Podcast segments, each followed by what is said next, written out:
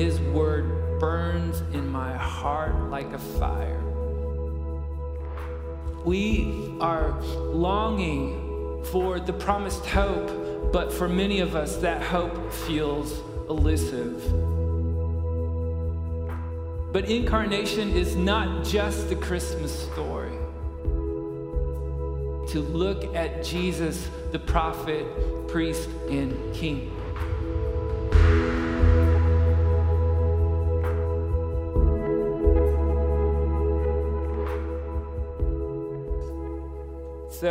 Good to be with you all today. Today we are starting a series on Advent, and we want to realize that um, for many of you, uh, you are entering finals week, and so we want to be praying for you throughout the week, praying for you to have both clear heads to be able to study and to process information, but also a, a sense of peace. Um, God has given you these opportunities to study and to stretch and to, to learn, um, but He has also, um, he, he wants to be present in the moment. And Ralph's bringing my glasses. Thank you, Ralph.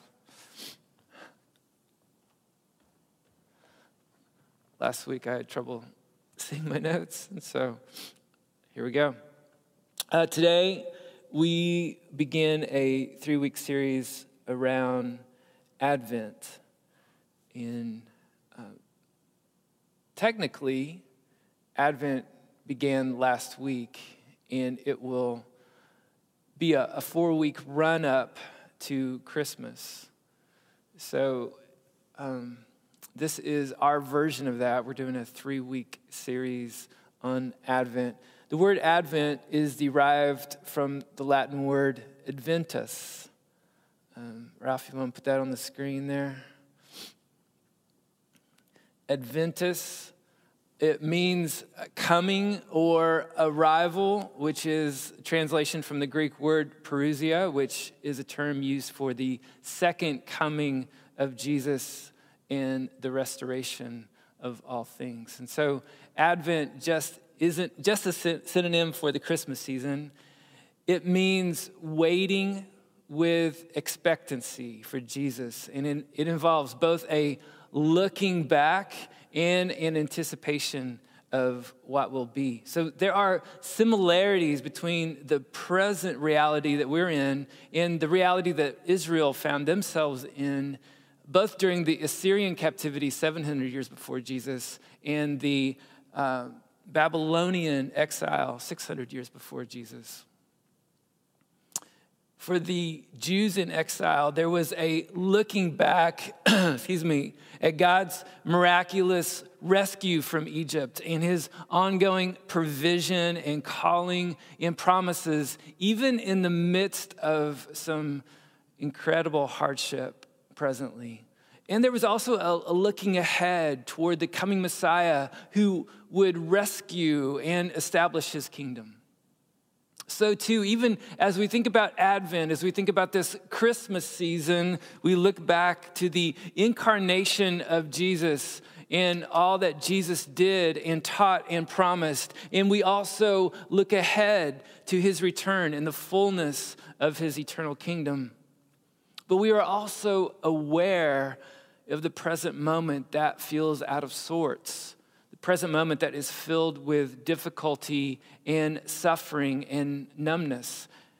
We are longing for the promised hope, but for many of us, that hope feels elusive. Dietrich Bonhoeffer wrote The celebration of Advent is possible only to those who are troubled in soul who know themselves to be poor and imperfect, and who look forward to something greater to come. C.S. Lewis says if we find ourselves with a desire that nothing in this world can satisfy, the most probable explanation is that we were made for another world. And the song we sing at Christmas, O come, O come, Emmanuel, and ransom captive Israel who mourns in lonely exile here until the Son of God appears.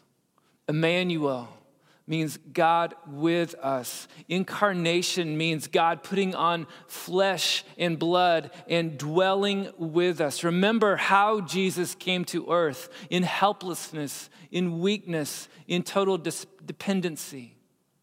But incarnation is not just the Christmas story. It's not just the birth of Jesus, it is the whole scope of the life and ministry of Jesus. Remember how Jesus walked on the earth experiencing poverty and loneliness and rejection, taking on the limitations of humanity in order to rescue humanity. And as we talk about Jesus, it's not just the gospel, but it is the whole scope of Scripture. Remember that He is on the opening and closing pages of Scripture, but He is also the thread throughout.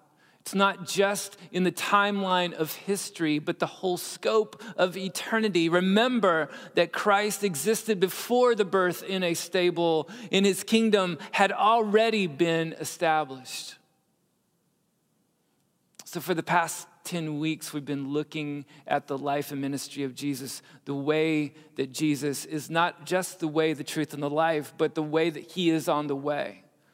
His words and actions and teaching and prayer and sacrificial love. And so this Advent series is a continuation of the Jesus way, specifically looking at his identity through this trifocal lens of prophet, priest, and king. We want to keep talking about Jesus as we once again look back at the pages of Scripture and look ahead toward his return in the new heaven and the new earth. Most of all, though, I just want us to look up. I want us to fix our gaze on the author and the perfecter, on the first and the last, the creator and the sustainer, the one who is fully God and fully man, to look at Jesus, the prophet, priest, and king. Here's our scripture for today Revelation chapter 1, verse 1. John says, Grace and peace to you from the one who is, who always was, and who is still to come, from the sevenfold Spirit before his throne, and from Jesus Christ. In this verse, we have Father, Son, and Spirit. We have the triune God. He says, Grace and peace to you from God the Father, who is was, and is to come, past, present, and future eternal God. Grace and peace to you from the sevenfold Spirit, Spirit um, perfection and completion. That's what it means by the sevenfold Spirit. Isaiah chapter 11, uh, Isaiah gives uh, seven word descriptions of the Spirit. He says, um, the Spirit of the Lord, the Spirit of wisdom and understanding, the Spirit of counsel and might, the Spirit of knowledge and of the fear of the Lord. So, the, the perfect, the complete picture of the Holy Spirit. And grace and peace to you from Jesus Christ. And then John, the writer of Revelation, gives a further description of Jesus in the next verse. He says, He is the faithful witness to these things the first to rise from the dead, and the ruler of all the kings of the world. All glory to him who loves us and has freed us from our sins by shedding his blood for us. He is the faithful witness that refers to Jesus as prophet, one who proclaims the word of God, who bears witness to the glory of God. He is the firstborn from the dead. That refers to Jesus as the priest the one who reconciles humanity back to God and who has freed us from our sins by shedding his blood. And he is the ruler of all the kings of the world, which refers to Jesus as the King of kings. So, prophet, priest, and king, each word is a title, but also has a role. Prophet is one who proclaims the word who brings God in his holiness, in his justice and promises to the people. A priest is one who bridges the gap between God and the people, one who um, brings uh, God to the people in their brokenness and sin, and who puts them in spirit filled family. And kings are ones who bring the reign of God and his kingdom and justice to the world. And so, for the next three weeks, uh, I'd like to briefly look at each of those titles and roles for us to think about and pray about how Jesus might be inviting us and stretching us to reflect him in each of those ways. And so today's is prophet, faithful witness. In the Old Testament, the prophet was the bullhorn for God. It was one who would get Israel's attention in order to share God's word. Some, like Moses, got the message directly from God, and others, like Daniel or Joseph, interpreted dreams and visions.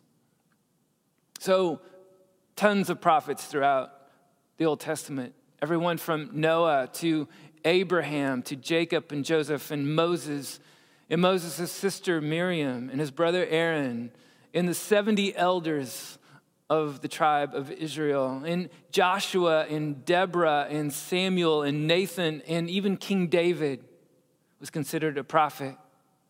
Well known prophets like Isaiah and Jeremiah, Elijah and Elisha, and not so well known prophets like the farmer Amos or my favorite prophet name, Iddo. And there were even some really disobedient, selfish people who prophesied the words of God. People like Balaam or people like even King Saul in Jonah. So, prophets were generally misunderstood. They were often hated. Sometimes they were put to death because of their words. Old Testament prophets would often do dramatic things to get people's attention, like Ezekiel, who was to lay on his side for 430 days to represent the number of years that Israel had been living in sin. Or when God told Ezekiel to cook his food over human waste to symbolize the hard times that Israel would face. Side note Ezekiel talked God into using cow dung instead of human waste, so that was nice.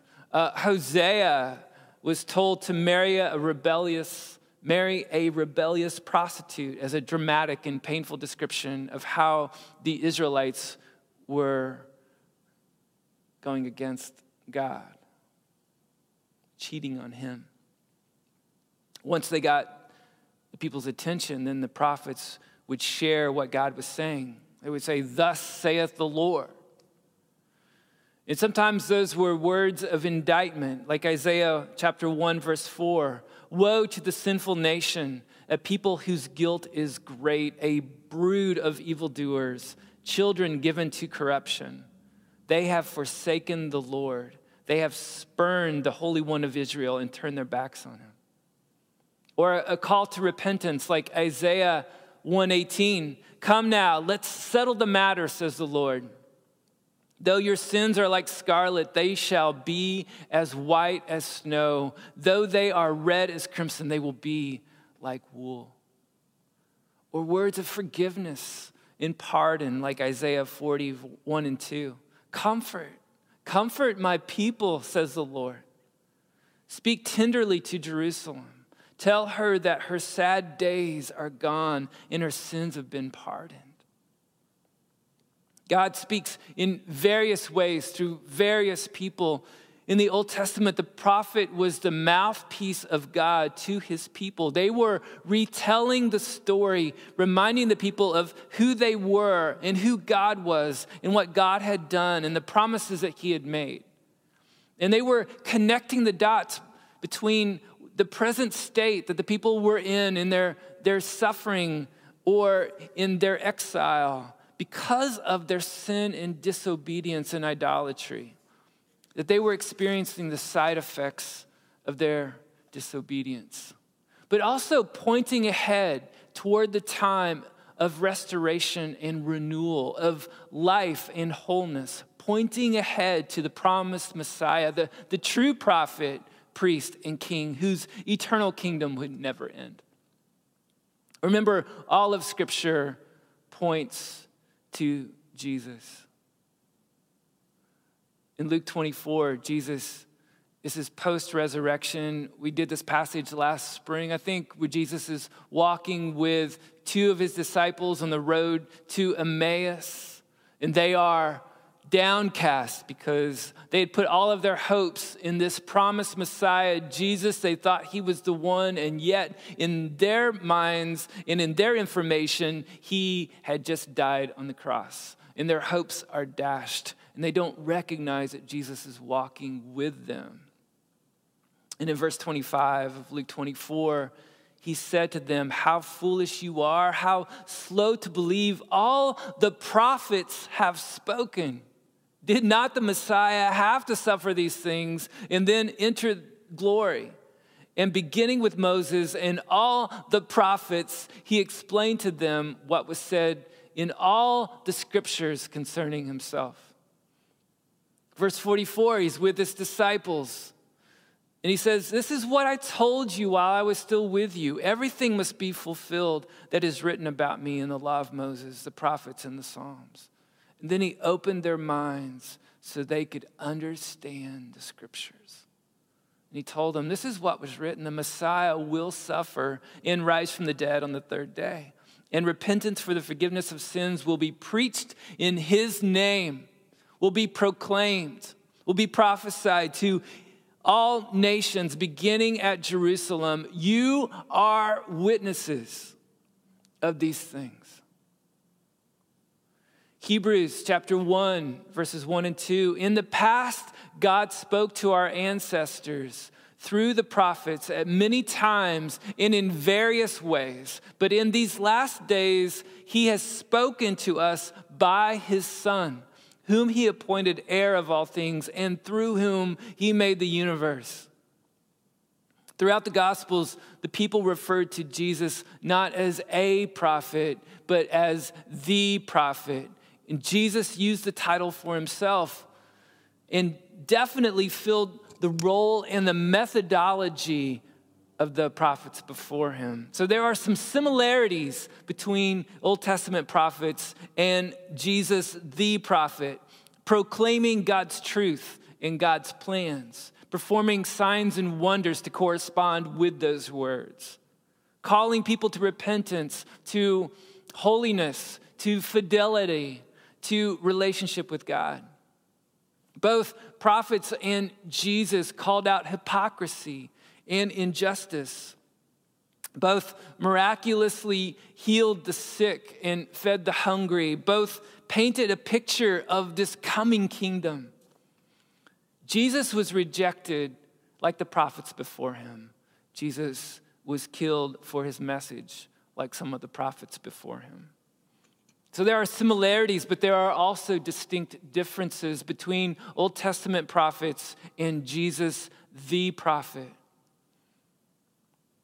Hebrews talks about Jesus being the true and better prophet. In the Old Testament, prophets would prophesy about coming suffering and oppression and exile and separation through foreign powers because of the sin and idolatry of the Israelites.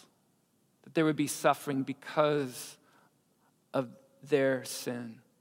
Jesus prophesied coming judgment as well. But he took upon himself the suffering and the isolation and the rejection and the exile and the death of a foreign power of Rome in order to bring freedom to the world.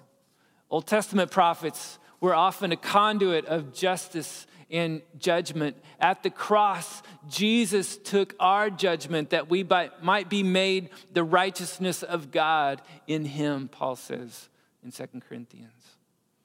Old Testament prophets told stories in parables to communicate and call people to repentance. Jesus told stories and parables to describe the way of the upside down kingdom and to invite people to belong. In the Old Testament, God would often tell someone, Go prophesy against my people. In the New Testament, Jesus invited followers to come abide with me. Moses was the prophet Sorry, Moses the prophet was the proclaimer of the law. Jesus fulfilled the law. Old Testament prophets would start a sermon with, Thus saith the Lord. Jesus started a sermon with, You've heard it said, but I say. Elisha called bears to maul teenage delinquents when they made fun of his baldness. Jesus was like a lamb before its shears is silent. Jesus did not open his mouth when accused falsely and as he was led away to be crucified. The Old Testament prophets foretold of coming oppression and exile, but also renewed covenant. Jesus foretold his coming death, burial, resurrection, and the coming of the Holy Spirit, in the persecution of his followers, in the destruction of the temple, in his return to judge the living and the dead. A prophet brings the word and the ways of God to humanity. In the incarnation, Jesus did exactly that to the fullest, calling people to repentance, painting a picture of renewal and restoration, but also being the catalyst in the fulfillment of those promises. So, what do we do with that? Not just worship, but how are we to mimic, to reflect Jesus, the prophet? 1 John chapter 2 says, By this we know and we are in him. Whoever says he abides in him, Jesus, ought to walk in the same way in which he walked. As followers of Jesus, as the church, we are to emulate, we are to mirror, we to, are to echo Jesus as prophet, priest, and king. So, how do we do that exactly? We often talk about this ministry as being a three legged stool, in that we are called to be people of the word, being shaped by and sharing the word of God, proclaiming his grace and truth we are to be people of the Spirit, being spiritually formed and transformed by the Spirit as He bonds us together in unity. And we are to be people of justice, participating in Christ's kingdom, pushing back the effects of the fall of sin and darkness, and bringing His justice and, righteousness into all corners of the world. We want to be people of the Word, people of the Spirit, people of justice. Those three lines mirror, mirror prophet, priest, and king. So today, people of the word. A prophet brings God and his word to people. A prophet discerns what is true and good, and he calls out evil and injustice. A prophet is one who speaks prays, lives, embodies, demonstrates the Word of God. And here's the cool thing through His Spirit, He has given us, church, the capacity to discern truth. 1 John 2.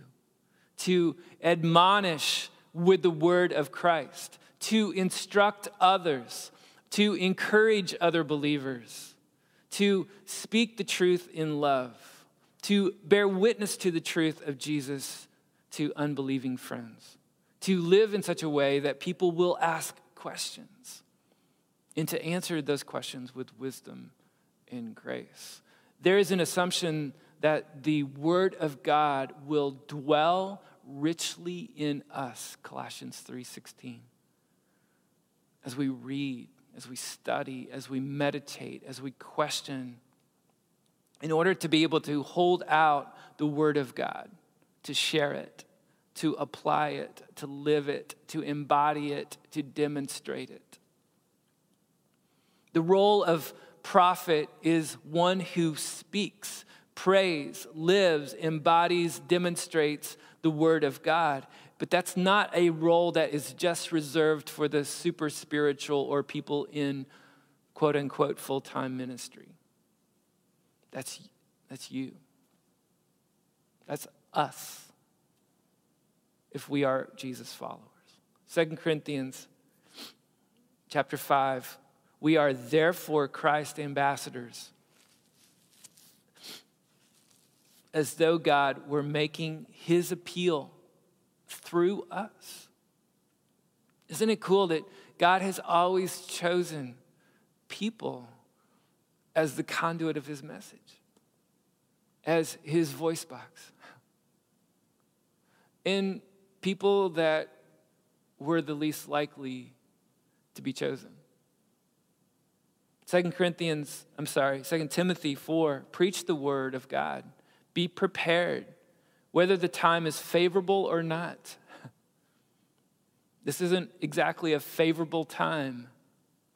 And yet, he calls us to patiently correct, rebuke, and encourage people with good teaching. Second, second, sorry, Second Timothy chapter 2 says, remind the believers of these things, charging them before God to avoid quarreling over words which succeeds only in leading the listeners to ruin. Make every effort to present yourselves approved to God and unashamed workmen who accurately handles the word of God. Jesus says in Acts 1 that filled with the Spirit, we are to be his witnesses to the ends of the earth. Our state of being a witness flows out of not only what Christ has done, but what he is doing. Remember, we don't only look back and we don't only look forward, but we look presently at what he is up to. On the one hand, Jesus is the same yesterday, today, and forever. Scripture is clear that there's only one foundation, one meta narrative that is eternal and unchanging. However, our interaction with Jesus, the way that our story of brokenness is woven in and around his story of redemption, that story continues to be written and stretched and built and restored. And this is what we bear witness to. This is what we share. This is what we proclaim. This is what we embody. This is what we demonstrate in the, in the day-to-day, moment-to-moment of our lives. Let the word of Christ dwell in you richly. That seems to have a connotation that extends beyond mere opinions about God. It seems to transcend passing along just information about God. And it seems like something much more exciting and purposeful than just sharing the good news out of duty. When the good news actually penetrates the depths of our heart, then we can't shut up about it. In John 15, Jesus speaks of the necessity of remaining or abiding with Him which in inevitably will produce fruit. It is a simple science. It is a matter of internalizing the gospel, of being wrecked by the grace of Jesus, and then expressing the truth of the word out of our own experience and interaction with Christ. John is told to eat this message, to make it a part of him, becoming what he is about to say. And we too are called to speak out of what is real, not just theologically, but experientially. Converting people to Christ is not our job, it's God's job. In His sovereignty, He has chosen to love humanity in such a way that humanity can choose to love Him back or not. But in our attempt to mimic the way of Jesus' love, our job has often been compared to what the writer D.T. Niles referred to as one beggar telling another beggar where to find bread. Friends, we are called to this prophetic word. We are called to bear witness to what we have seen, what we have experienced, of the goodness and faithfulness of God. In the message version, Psalm 18 says, God made my life complete when I placed all the pieces before him. When I got my act together, he gave me a fresh start. Now I am alert to God's ways. I don't take God for granted. Every day I review the way he works. I try not to miss a trick. I feel put back together and I'm watching my step. God rewrote the text of my life when I open the book of my heart to his eyes.